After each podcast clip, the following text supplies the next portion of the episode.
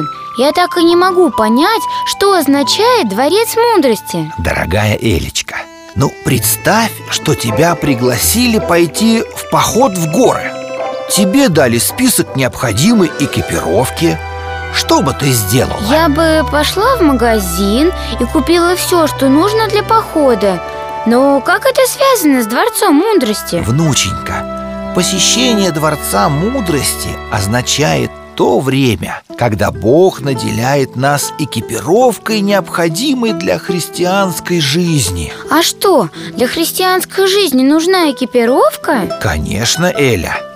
На пути в небесное царство нас подстерегает разное зло. Много опасностей, сомнений, разочарований и искушений. И какая же экипировка нам нужна? Смотри, что написано в Библии Послании к Ефесянам в шестой главе. Возьмите все Божие оружие Чтобы вы смогли противостать им В день, когда зло пойдет в наступление. Встаньте твердо, подвязавшись поясом истины Надев броню праведности и обув ноги в готовность возвещать радостную весть о мире Возьмите щит веры, которым вы сможете погасить горящие стрелы дьявола.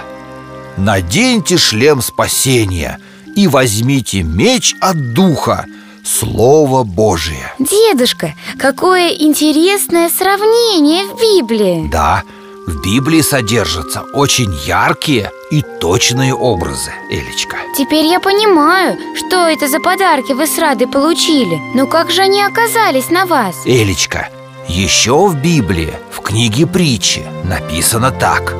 Начало мудрости – страх Господень Так что, нужно бояться Бога? Нет, этот стих о том, что Бог есть великий Бог И вся мудрость от Него Мы должны с почтением обращаться к Нему И Он даст нам все необходимое для духовной жизни. Ах, вот почему во Дворце Мудрости вы склонились. Да, внученька, похоже, ты начинаешь понимать. Да, дедушка А мне захотелось такие же украшения, как у Рады. Сдержанность и обладание над своими эмоциями, а также рассудительность действительно украшают каждого человека и помогают нам служить другим.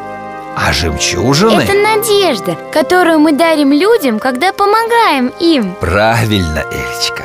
Эта надежда напоминает людям о небесном царстве и любящем Иисусе. Который помогал всем вокруг Точно, внученька. Он не только помогал другим, но даже пожертвовал своей жизнью, чтобы мы получили вечность с Богом. Проявить хотя бы каплю такой любви и жертвенности – это и есть призвание Бога для каждого христианина. Дорогой друг, если ты захочешь получить Библию, то напиши нам на e-mail. Дорогие родители, этот проект осуществляется только благодаря вашей поддержке. Пожертвования вы можете отправить по реквизитам, указанным на экране, или на нашем сайте.